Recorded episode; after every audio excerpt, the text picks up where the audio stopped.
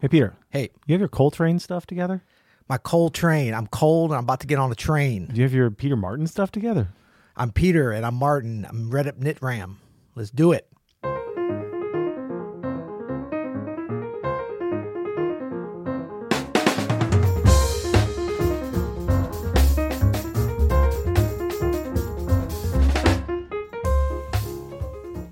I'm Adam Maness, And I'm Peter Martin. and you listen to the You'll Hear podcast.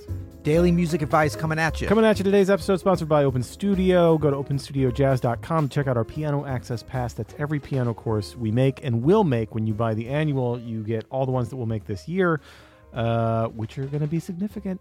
I, I normally say you you are prone to overpromising, as am I.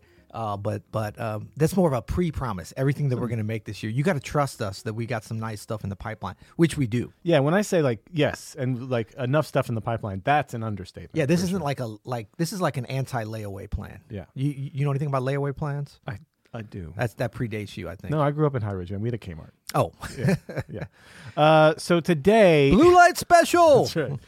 So today we wanted to just uh, have some Coltrane moments. Yes. Uh, I hear all the time, and I know you do too, like the phrases like, "Oh yeah, he's really got this uh, his Coltrane stuff going on," or or here's where he plays his Herbie stuff. Yes. You know, and so we always think it's funny because like when you hear Herbie or Coltrane or Wayne, you're Yeah. like, "Oh, there's the Wayne stuff from Wayne." Oh man, Wayne! know? I got to tell you, every time I hear him, I realize what a master he, is of his Wayne stuff. He's- As was Coltrane of his Coltrane. Coltrane was so good at the Coltrane stuff. Well, so we picked seven tracks uh, today that I thought were good examples of train playing his train stuff, Yes. which is an odd situation to be in, but um, it should be fun. I don't know. We'll, we'll see how it goes. And, and if you have any suggestions, Pete, as we're going down the list here, just you know, feel free to Have shout you out. No, these are all good ones. Have you noticed that what I just did? I made a little reference. Some of our um, more mature uh, audience, as myself, might have noticed. Mm-hmm. I was affirming what you were saying so far. Yes, yes, and you know what that's from? What? Do you remember the side? You remember a gentleman named Johnny Carson who used to have a late night? Oh, yeah, talk- Ed talk show? McMahon. Yeah, Yes. He was- yeah, yes. So I kind of spun it around on you. Hi-yo. Yeah. uh, I like it. Okay. Uh, I like it. Sorry, Well- that was my Johnny Carson. Well, the thing is with Coltrane, this is this this should be a whole lot of yeses. Like you could literally have looked up the seven worst Coltrane tracks ever and put them on here, and I was going to say yes. Here's my amazing card. now. Ready? You ready? oh, we we we've a really- Love Supreme, Crescent, and Live at the Black Hawk. Yes. All right, here we go. The first one is actually this is from uh, this isn't uh, John Coltrane recording. This is a Col- uh, recording from the Miles Davis Quintet, the album Miles, uh, which is like uh, 1956. This is early Train. yes. It's a great record. Yes, and uh, this is just Squeeze Me. And just when Train comes in here, uh, just to reiterate, this is 1956. Uh, it's going to be hard to keep that in mind when he enters because he's he's Okay, I'm keeping it in mind. already so 1956. get into a little here. Just Red Garland, right? yeah. Ooh, Philly Joe, Paul Chambers. It's not bad. Ooh, Red Garland, master of the of the f- most appropriate fill. Yes, I would say he and Hank He's an Jones. he's a MAF, most appropriate fill. He has the MVP of well, I mean, he's all, he he has that Red Garland stuff down. He's really shedded the Red Garland. yeah. stuff. All right, they're just bopping here. Let's Oh. let's move along a little bit. Yeah, because that's sad. Oh no, it's not sad. It's great. Woo. So Miles is solo. We'll Fun fact: I'm the- not a big fan of this prestige uh, Paul Chambers bass sound they got from a You know sonic what? standpoint. I agree. It sounds a little a little artificial. little MIDI, like Yeah. like mid rangey. I should say. yeah. Which is, but I mean, he's just so darn great. It still sounds good. I mean, Swinging. Yeah. Right, here we go. ooh, blue tone. Is that legal? Johnny.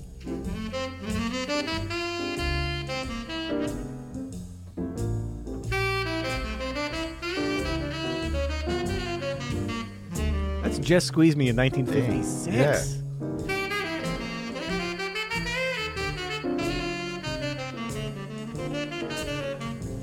He already had his Coltrane stuff. I, I, I see where you're going with this. You this. see where I'm going? Like You're going on a lineage. You're t- going on a journey. We're, we're going to take you on a little journey. It's the harshness uh, juxtaposed with Miles, and that's what's so brilliant actually about Miles with these Yeah. bands is he knew that. Yes. He knew that when when Train comes in after him here, it's gonna be different than his beautiful harmon mute bopping. You know Yeah. what I mean? Like,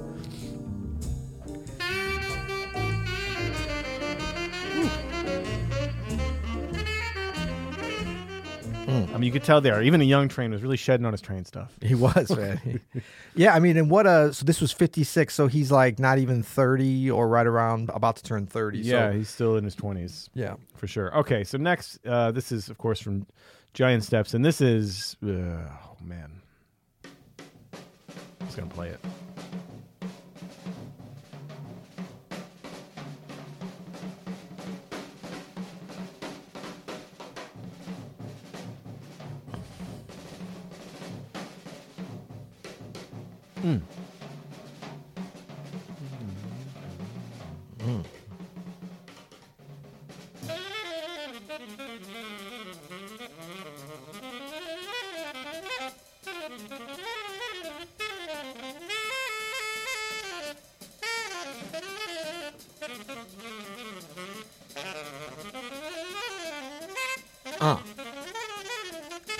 This is that uh, that train stuff of waves of sound. You know what I'm talking about? Sheets of sound. Sheets of sound. Sheets sorry. of sound.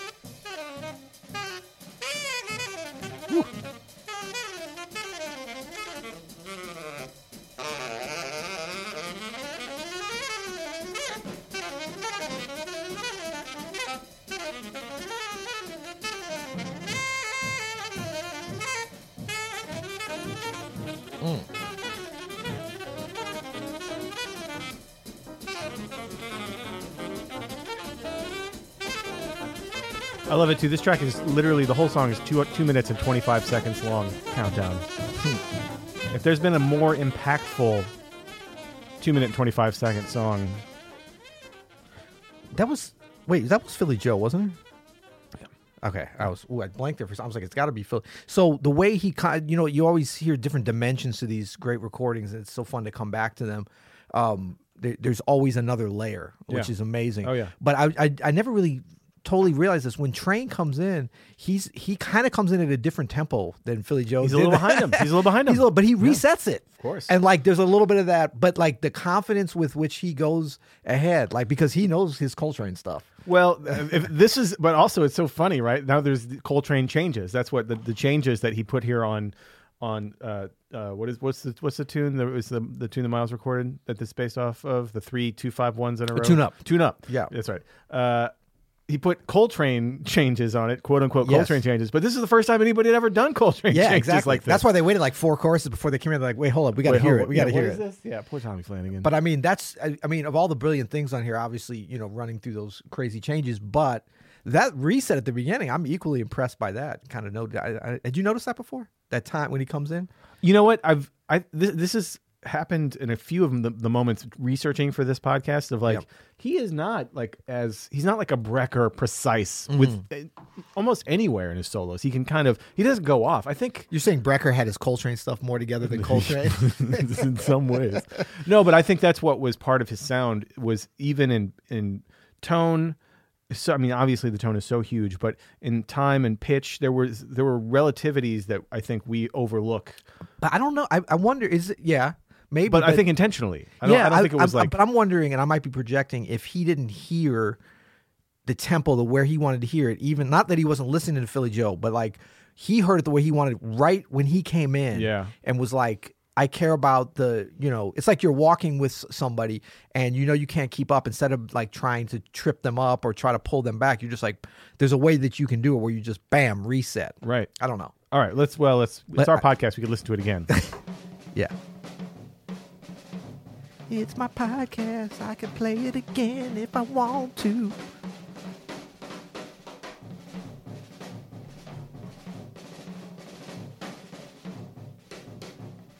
First of all, this intro too. It's right.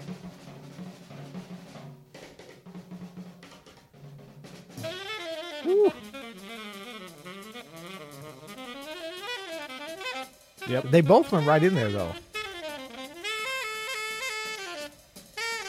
But you're right. It wasn't until that second phrase that he really started like, you know, they were like locked in. Yeah. All right. What do you know about this one?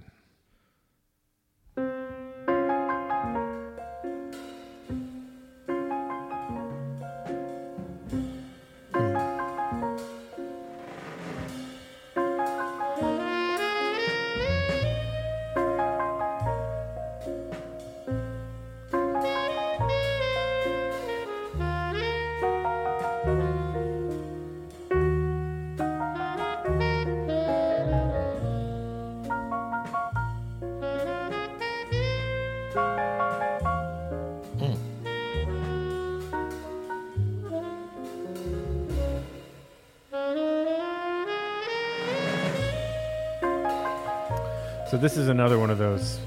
It's it's it's it's a Coltrane signature. The way he plays these ballads. You know what I mean? Yeah. This great beauty, this amazingly soulful tone, this realness to everything that he plays. It's not just a chops fest all the time, and it's not just. um just about you know messing with a form or the changes or anything like that. It's a real lyrical beauty that he he brings to everything.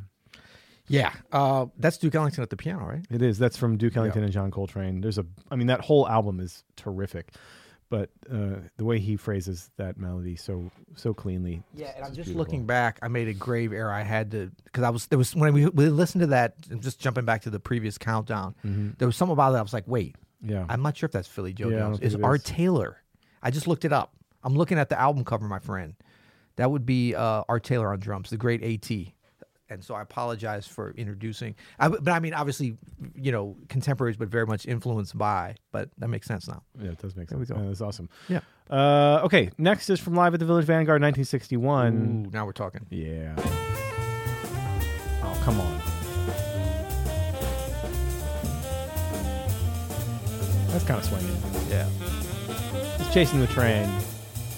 You know, this is another one. There's a bunch of recordings where you could just hear train blow over the blues just Yeah. for minutes and minutes and minutes. Yeah. Each chorus better than the next.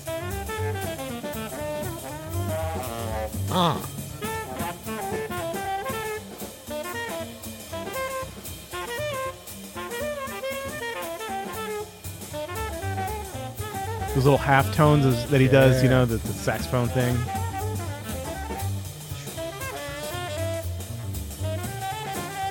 Saxophonists, let us know what those are technically called. I'm not even sure what those are called. They're, they have a name though.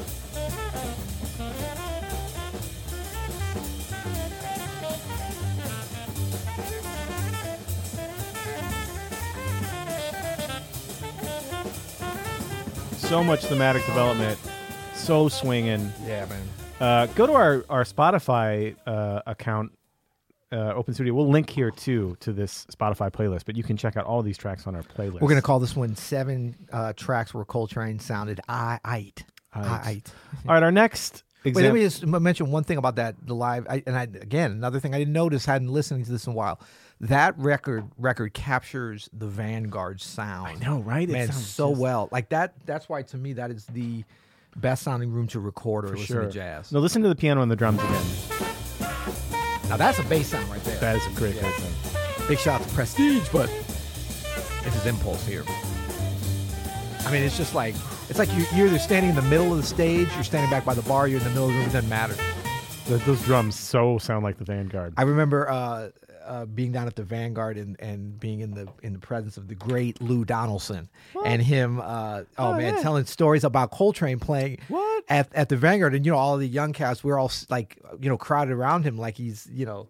He's the master that he is, and he's telling us these stories. And he's like, "Yeah, Col-. I think somebody was like, "Man, what was that like hearing Coltrane?" And we forget, like Lou Donaldson was a contemporary of Coltrane. It's like he, of course, admired him like we do, but not in the way that we do, where where we lionize him and stuff. He was like, "Yeah, Coltrane. See, actually, Coltrane was a nerd. He didn't really have no friends. He he just practiced all day. That's why he sounded good. But he soloed too long. Yeah, he sounded good, but he didn't know when to stop. And you know, for us, we want to hear that all night. But he's like, "No, I was there. I had to sit there and Is listen to it." someone just interviewing Lou Donaldson while we still got him? You know what I'm Yes, saying? yeah. Like we need to just I get. know. We need to get him on the podcast. We do. we might need to start a. I want a Lou Donaldson button of just like get out of here with that. Well, the thing, like I told you, like the, the every time I'm around him, I actually heard that he heard that we were possibly doing his voice occasionally, and that you No. know, Oh, yeah, yeah, you but he didn't, yeah. me and Mark Mark Whitfield, but he Whitfield, didn't yeah. really like. He was real slick about sort of. He's like, yeah, I heard some about y'all. Like he didn't want to come out, so that made us even more scared about it. So, Oh, but he had great, great stories about the Vanguard at the Vanguard. Awesome. All right, here's Coltrane playing another Coltraneism. This is Crescent from Crescent, and this is his uh, very unique and beautiful way that this entire quartet actually could play a rubato. McCoy is a superstar on this stuff, man.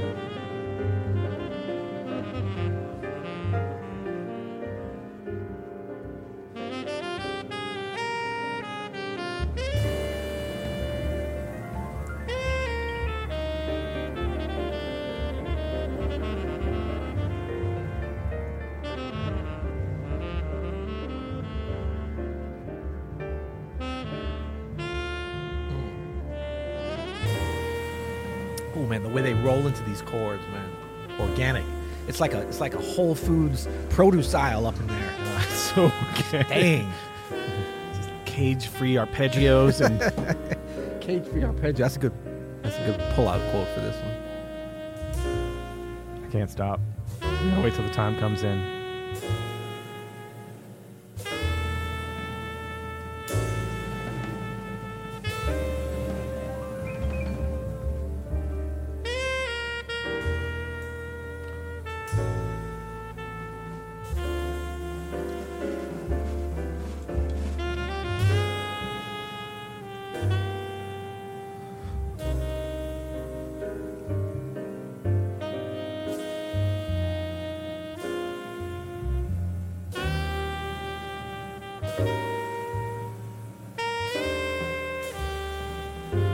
And man, this kind of like oh man. It's one of the most graceful entrances to swing ever. It's just And then he was able to procure the services of a gentleman who had mastered his McCoy stuff on the piano. yeah, this pianist. None is- other than McCoy Tyner. Yeah, he really has this McCoy stuff together. But I mean, the way they go from just totally open, kind of cued, you know, you imagine Coltrane, Yeah, you know, you kind of. that, yeah. But I mean, but I mean, Elvin, man, Elvin's really cueing that, like with his rolls and the way Yeah. he goes into that. There's no doubt where that stuff is. but there's no like, come on, right together, guys. I mean, it's just like, I mean, the way they're they're feeling the beat, and like you think that there's no beat there, but it is is absolutely a beat there. It's just out of time. Yep. You know, the, but it's phrasing. They're feeling the phrases, and then when they go to that next section, it's a lot of people think it's all out of time until it starts swinging. Yeah. But there's they're actually in a ballad tempo there, a very loose ballad tempo, and you look at a lot of folks later on down the road. You know, Keith Jarrett trio comes to mind, maybe some Yeah. Chick Corea, different um, ECM stuff later on. Where that I really think a big part of that originated in this kind of playing with this quartet. I've never thought about that. that very loose, free, Yeah. not out of time, but not like strict, like like on Coltrane plays ballads or Coltrane with Duke Ellington, which you played earlier. so you think there is some kind of loose pulse happening? Yeah, maybe play it back a little bit. I'll show you. I, I, I've always heard it like that. I used to listen to this record a lot. Um, so obviously here, this is all open. Maybe jump ahead a little bit. Like once they start, even here. for sure. Yeah, it's kind of sure. there. One, two, PM's conducting right now. You can't see it. four, and saxophone. No, that's true, Two. man. three, and mallets so- on the that's so drums cool. floor time. Yes. Yeah. You know, but because and really Elvin, man, the master orchestrator. I mean, can For we sure. can we say enough about Elvin Jones and and and his the power of his drumming, but the power of his orchestration he could do of that quartet was just Yeah. stunning. And just the, you know how much of his Elvin stuff he had to together Yeah. was crazy. I mean, I saw a chart one time that Coltrane made for Elvin on this stuff, and it was like open sections, and then it said like quotes Elvin stuff, and then it was like Elvin stuff. Like that's how he was able to get him to do that. it's awesome.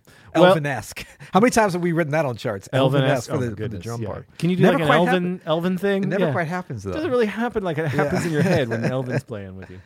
Uh, so that's uh, six of them. We have one more, but uh, before we go out, do check out openstudiojazz.com. and we got a bonus. I put a bonus, so we're Oh, actually you going got to go one, oh, two, well, then- three, four. So let's go ahead and give it. All right, hold on. So let's do number seven. Our Yeah. number seven here I was is- excited about number seven. So is uh, hold on. Let me, let me- resolution, right? From That's right. that's not the bonus, is it? No. No, it's not the bonus. Yeah, resolution from uh, a love supreme, also known as a love supreme. All right, so this is Mm, six. Jimmy actually. Garrison. Sorry, this is six. My bad. That's my bad. I got one.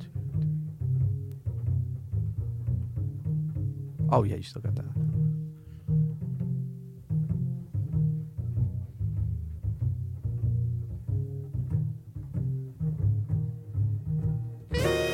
Power. This one's about power.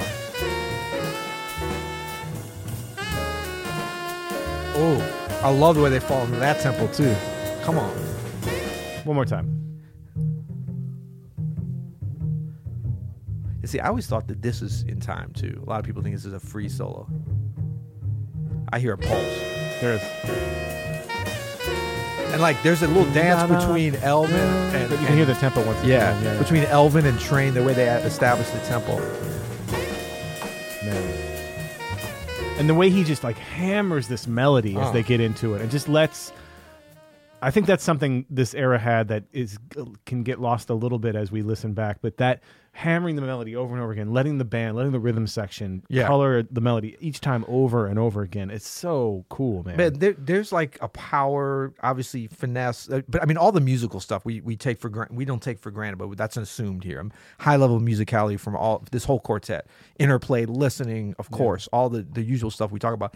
But there's a real kind of evocative political um, sound to what they are playing sure. what they're unifying on not in an overt i mean they were overt in some of the certainly some of the the titles and stuff but i mean you hear it just like there was a lyric i hear it from that that time the 60s you know the strife in the united states and like um I, I think Train. I'd like to nominate Train for mayor of Swingville and mayor of Musicville. Okay, Sure. can I get a second on that? yes, I second that. I mean, just you know what, the, the amount of just humanity and, uh, and and everything else he was able to channel into his horn, and then so I love the way you put this together in terms of like with Miles on the Just Squeeze Me, but then here this is really coming full circle with the quartet, and, and you know he went beyond it, but you heard that spirit and that that that, that Coltrane Coltrane. I mean, we're joking about his Coltrane stuff, but that's really what his Coltrane stuff is about. That power.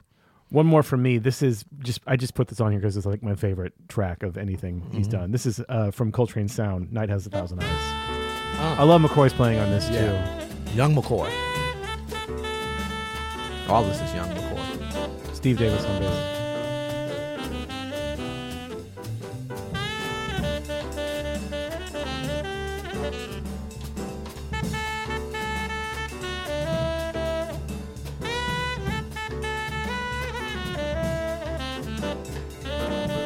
But I think of this as like in that in that lineage of like his version of Body and Soul. You know Yeah. what I mean? Like when you take a standard, That's from the same record, I think. isn't I think it is, yeah. Yeah. But make it make Coltrane it his own um, without putting Coltrane changes, quote unquote, on there.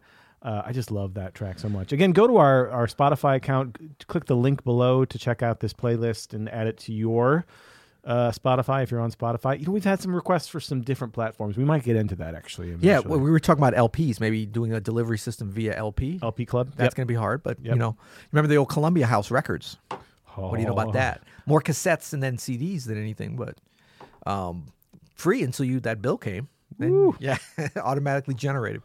Um, all right, those are good, man. Those those are all great. All these records, I remember holding the LPs at one time. Young Peter was holding some of these LPs, and uh, as he consumed the content, yeah, All right, we're going out on your bonus. This is Mr. Day from Coltrane Plays the Blues. yeah. Okay, so this is a record that um, people are sleeping on. This one, have you noticed that? I have noticed yeah. that.